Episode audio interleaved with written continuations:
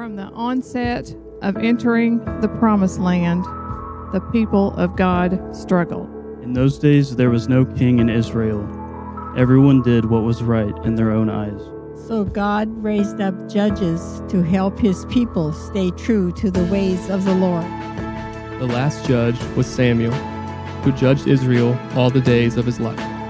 The people cried out, Give us a king to judge us like all the nations.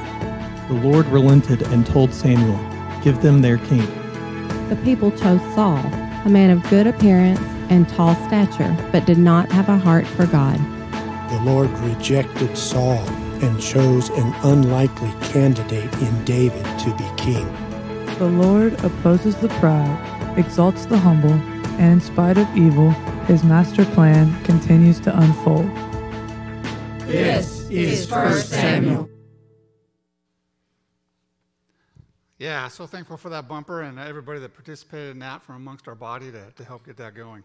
Well, I, I am truly thankful that you're here this morning, even in the midst of the cold. And I guess uh, cold it maybe is a relative term, right? I mean, it's maybe in the single digits today. I was, I was on the phone with my brother in Great Falls, Montana yesterday, and it was 40 below, no wind chill. And, and so uh, I remember couple times when I have been in an experience that, and, and, that is when you go outside and your your nostrils begin to freeze, you know, right away. And so it's all relative, right? So thankful that it's not that cold, uh, and it's why I like living here, uh, and it's why I, I, visit Montana in the summer. and it's why I thought my mom moved here because I thought that she liked me the most of the kids, but I guess it was because the weather's a little bit warmer here uh, than it is in Montana. But anyway, we're glad you're here this morning. And as we jump into this series in 1 Samuel, which I think we're going to really enjoy, I wanted to first, I came across a quote that was rather intriguing to me, and it came from an American journalist. It says this History repeats itself, but in such a cunning disguise that we never detect the resemblance until the damage is done. In other words, we often don't know that we're actually repeating things that have been done before us until we're already in it and we think, wow, I'm just doing the same thing they did then. And, and this isn't a new idea. I mean, this is something that we see in, in, in biblically. I mean, Solomon in Ecclesiastes nailed it when he said this What has been will be again. What has been done will be done again. There is nothing new under the sun. In other words, I think what he's getting at is human nature is human nature. And as human nature goes along, we continue to kind of just fall into the same things because human nature hasn't changed.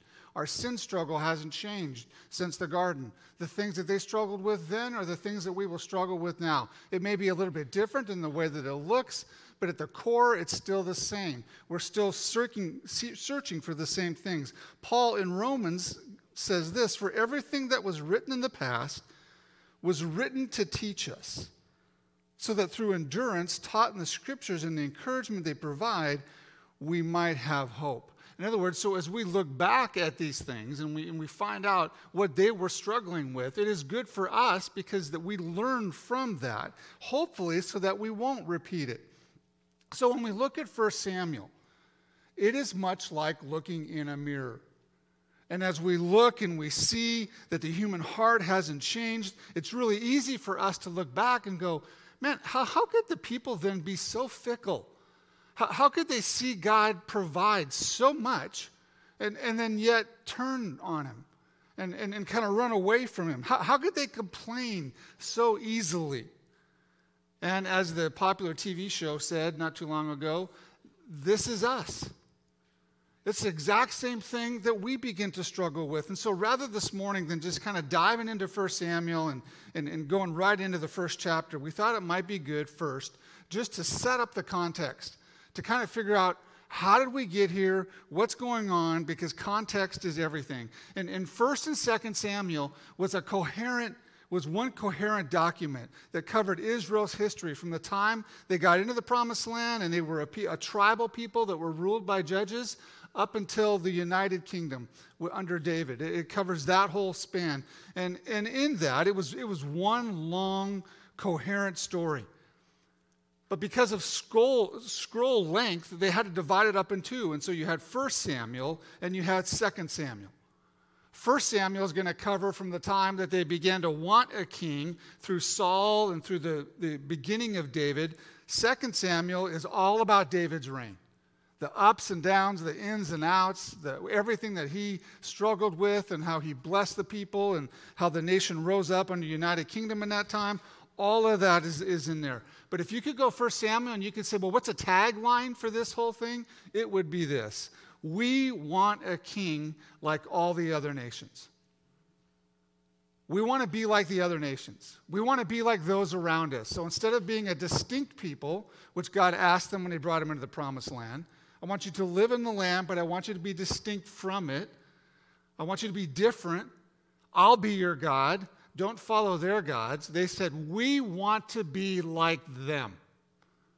We want what they want. That's, what, that's how they were, they were going. So here's where we're going to go this morning, since this whole thing really revolves around a king, as we, as we kind of summarize this whole thing. First one is this the king we already had the king we want versus the king that we really need, and the king that we're actually really longing for. Those are the three things that I want to just kind of go through this morning. And then we're going to take some time to have communion together where we'll come forward and take the elements. And, and so that it just, it's, it's an appropriate ending to when we talk about what is the king that we really want. So let's talk about this king that they already had. Let's recap it and bring it up to speed as far as where we are when we, when we enter into 1 Samuel. We know that Israel had been in 400 years of captivity in Egypt. It was hard labor for 400 years. They were desperate. They were without hope. God raised up a man named Moses, and, and he set these people free. And, they, and there were some dramatic things that happened the Red Sea crossing. And, and God took them right away. After the, after the Red Sea crossing, he took them to Mount Sinai, where he made a covenant with them. And he gave them commands. And, and this was an important thing because if you remember, these people had been in captivity for 400 years. And so they had no idea, when, much like when you have somebody who's been incarcerated for years and they get set free, living normal life, living life in freedom is really difficult.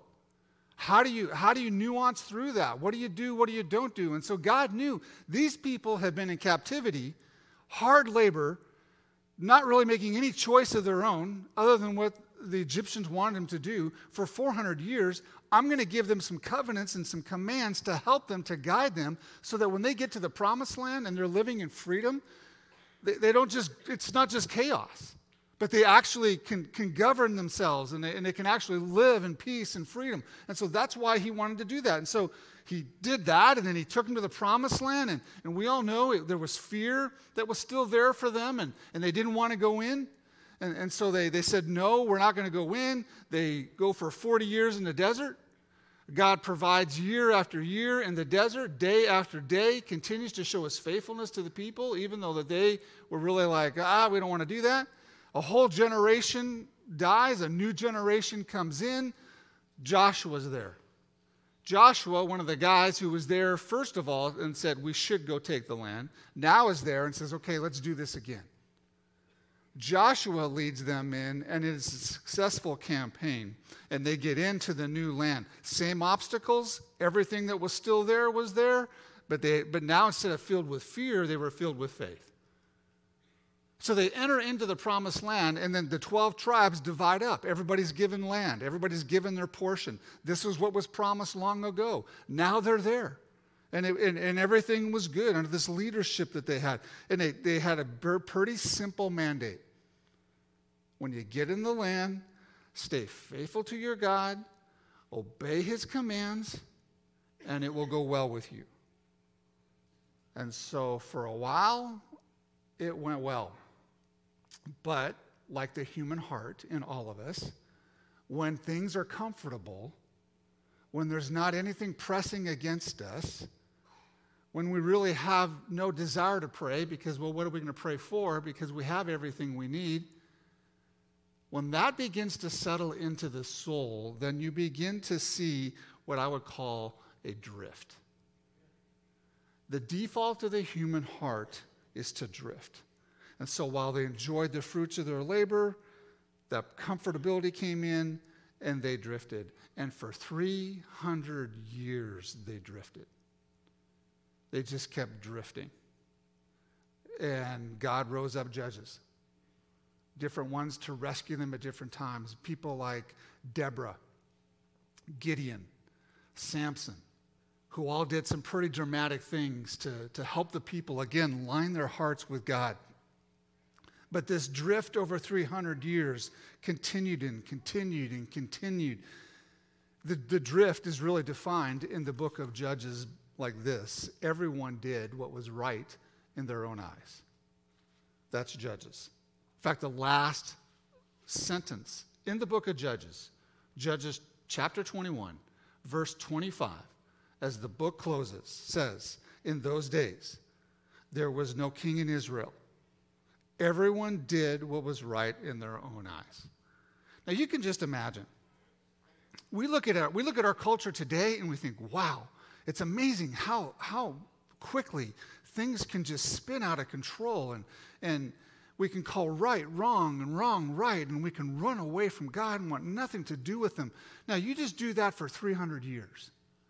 And you can just imagine the political, the spiritual, the moral anarchy.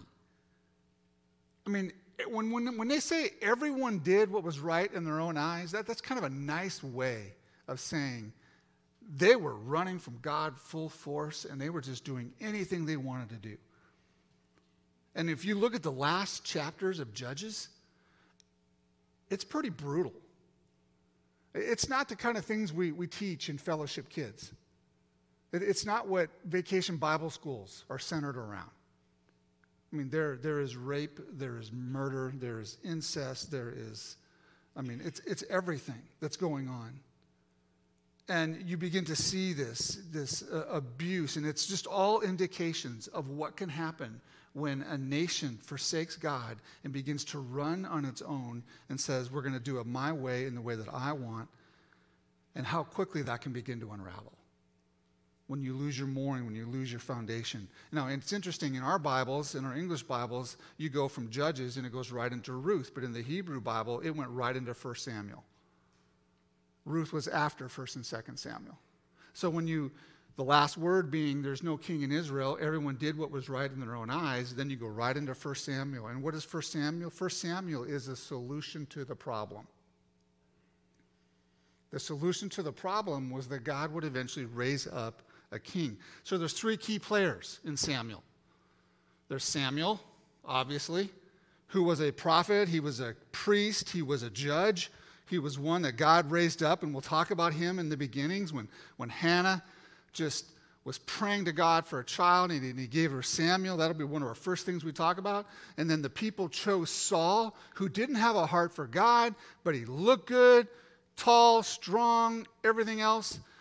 Could have been an indication at the time when he was going to be anointed, he was over hiding in amongst the luggage because he was scared of what the people would think and didn't have, felt really insecure. So you can see everything they're basing it on wasn't what God was basing it on. And then finally, God brings up and he says, "Okay, here's the man that I'll have, the most unlikely person you would think, and it was David, who had flaws, but had a heart for God." And so again, it isn't to point to David, it's just who David pointed to. And so first and second Samuel really are history. It's a history book. It's history genre with a purpose. And the purpose really being with a distinct purpose in mind to show us what it is like when you when you do not have God at the center and how quickly it can begin to unravel when we want to do what is right in our own eyes. And it points us to the one that we really want. So when the people asked for a king, Samuel told them, This is not a good idea. It says, God wants me to let, let you know that because of this, you're going to find that this king will enslave you. He will take your children, he'll take your sons, he'll take your daughters, he's going to tax you, and it's going to you won't have nearly as much as what you've had before. He's going to, your flocks, he's going to take a tenth of that and, and, and you will be enslaved all over again. It will be like Egypt, but now in the promised land. And he says, that's what's going to happen. And but the people did not want that. I mean, they were so entrenched with we want to be like the other people around us. That's interesting. In 1 Samuel 8, it says this Here's the people's response No. No. I mean, we, we got that down early on in our life, don't we? No. I mean, it wasn't like, oh, can I beg to differ on that? You know, it was like, no. That's not the way it's going to be. There shall be a king over us, that we may be like all the nations, that our king may judge us and go out before us and fight our battles. You know, and I was thinking as I read that, going, well, isn't that what God did for them all along? Isn't that what he was, he was already doing that? Mean, how did they even get in the promised land? How did Jericho fall? Who, who, how did Gideon and all the obstacles there, how did that happen? You know, with Samson, who gave him his strength? I mean, so all of these things you think, wasn't that already there? But the point is, they didn't have a king, but that wasn't because they didn't have one, they just didn't recognize who their king really was. That they already had one. Now, it may not have been a person and flesh and bones, that would come later. But they had one. They just didn't want that one. Or they will find out they really wanted to add to that one, which brings me to the second thing. And that is the king we want versus the king we need. Now, you know, I used to think when I read 1 Samuel, I used to think, why in the world can't they just be satisfied with God? And I used and I'd get hard, you know, just kind of you know, kind of be rough on him and going, well, you shouldn't have asked for a king in the first place. But then this week, as I was looking at this, going, you know, they weren't completely wrong in asking for a king. Because Moses, when Moses wrote to them, because Moses couldn't go into the promised land, and Moses gave him five sermons before going into the promised land and said, Hey, here's what you need to know when you go into the promised land. Notice what he says in Deuteronomy 17 15. You may indeed set a king over you whom the Lord your God will choose. That's the important part. Let him choose it, not you. One from among your brothers you shall set as king over you. So it wasn't that the problem wasn't that they were asking necessarily for a king. The problem was their motivation and why they were asking for it the reason that they were asking for it, that their, their request wasn't based on faith.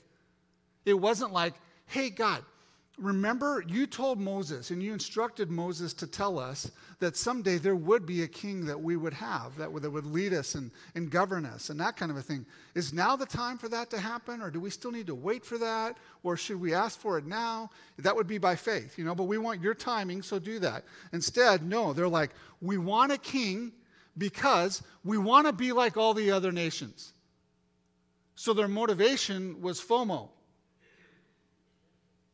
Fear, they were fear of missing out. They were like, we don't want to, we want to be like everybody else. And their other part, which is comparison, their other part was who will fight for us. So there was safety and security. So in their pride and their insecurity and their identity, they all wanted to place it in someone else, someone concrete, that they could say, here's the person who's helping us.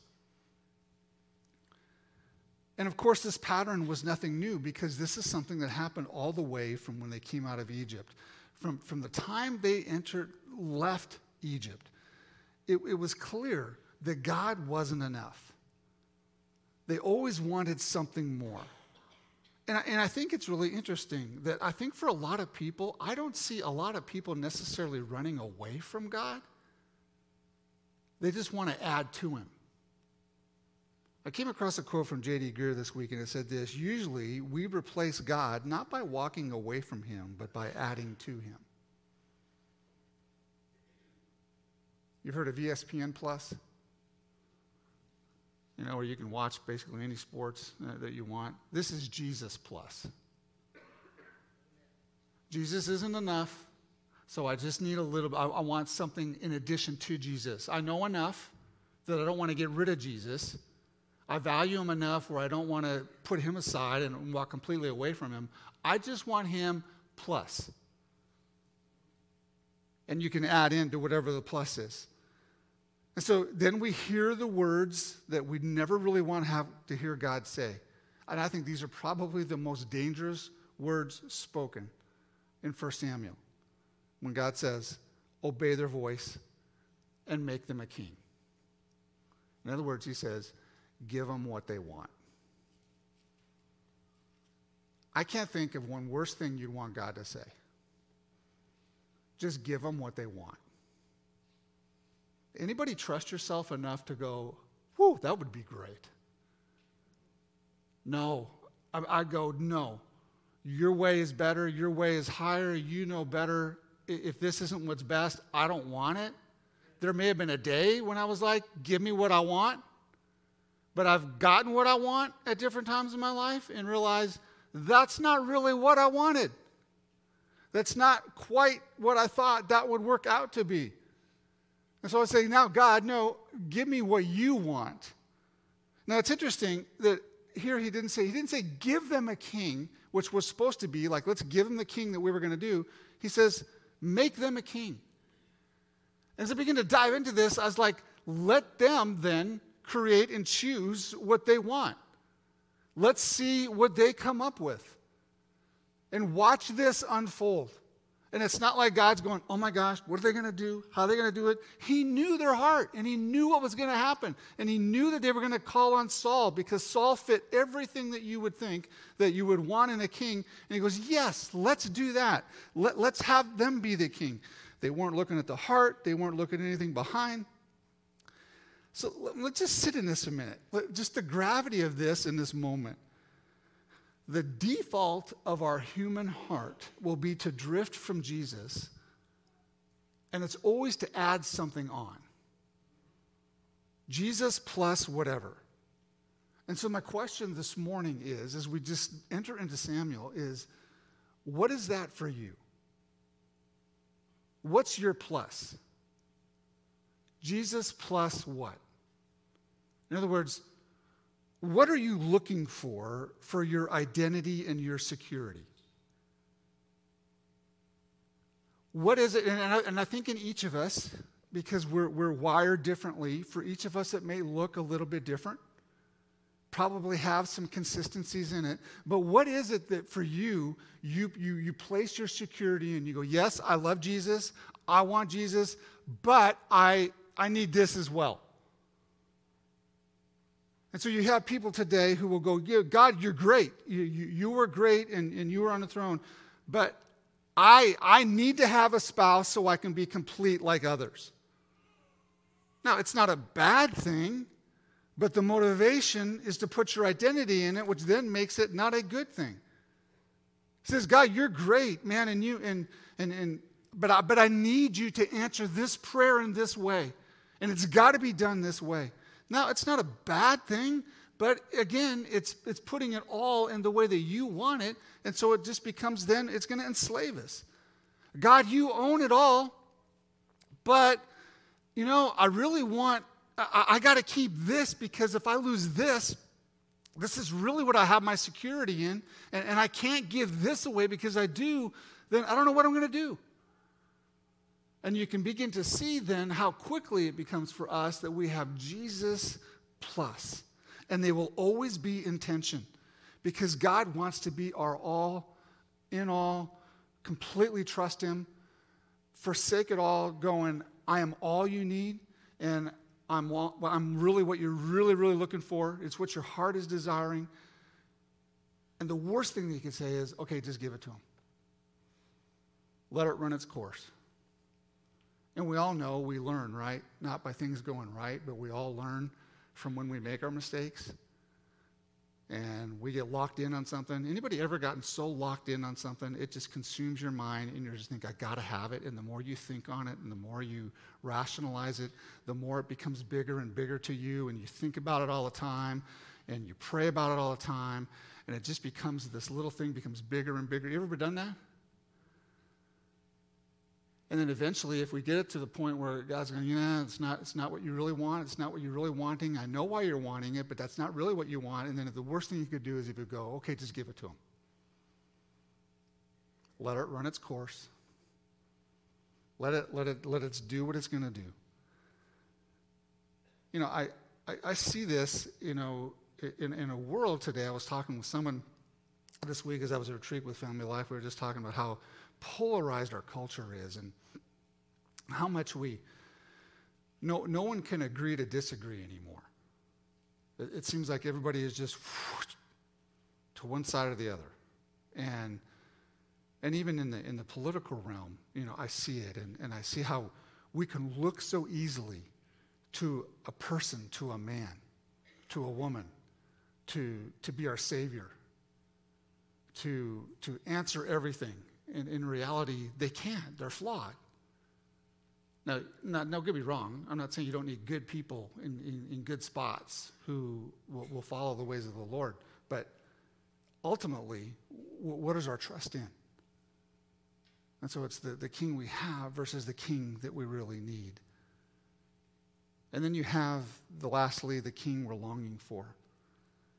You know, in the beginning, we talked about 1 Samuel being a historical book of purpose. And the big purpose on this one really is, is to show us how the human heart longs for other things, how it overpromises and undelivers anything that's out there that for us. The people chose Saul, a deeply flawed man. God chose David, who had a heart for him, but was also flawed, which 2 Samuel will bring out completely. The lineup of kings was not uh, a, lineup of Hall of Fame kings. When you look at Israel and you look at Judah, even the divided kingdom, you had people like Jehoshaphat and Hezekiah and Uzziah, and these were different kings who, who did a pretty decent job, probably more good than not. But then you had Ahaz and Manasseh and Amon and Jehoiakim, who were bad to the bone. And, and they just led Israel astray. And it's interesting when, when you, each king in Israel was anointed, was anointed with oil. And in Hebrew, they were called the Messiah. In, in Greek, they were called the Christs. Now, what's interesting about that is ever since that, as we look at the history of these first Christs, it, the whole point of them is to show you that what you're really looking for is the Christ who is to come at all points. They're not going to satisfy. It's not going to satisfy. You're always going to find more longing. You're always going to find where you want something more. They're not going to do this. They're flawed. If you're looking to them to save you, they can't. There's only one that can. And it all points to the ultimate one that would come, and that is Christ Himself. And so, really, the thing that shouts, I think, in, in the book of 1 Samuel is this choose King Jesus. Choose King Jesus. Every day when you and I wake up, we have a choice. What will we do? And it says, choose King Jesus. What are you going to put your identity in? Put your identity in the fact that He says about you. What are you going to find your security in? Find your security in the one who is this this morning, as I was reading my devotional, it was talking about the power of the mind, and, and whatever we set our minds on really begins to uh, bring into focus our hearts and our emotions. Everything will follow that. And, and so it was just talking about no wonder the scriptures say, hey, set your mind on the things above, not on the things that are on earth. Romans 8 tells us the mindset on the flesh is death, but the mindset on the spirit is life and peace. It's interesting that the scriptures over and over say, consider this. Consider this. And so it's, it's continually saying, every day, every moment, put your mind on Christ, choose Christ, because ultimately, He's the one who's going to be able to bring that shalom that was talked about to your soul every day. And this is i think this is a this is an everyday thing. This is not a i choose him once and i'm good to go. I don't know about you.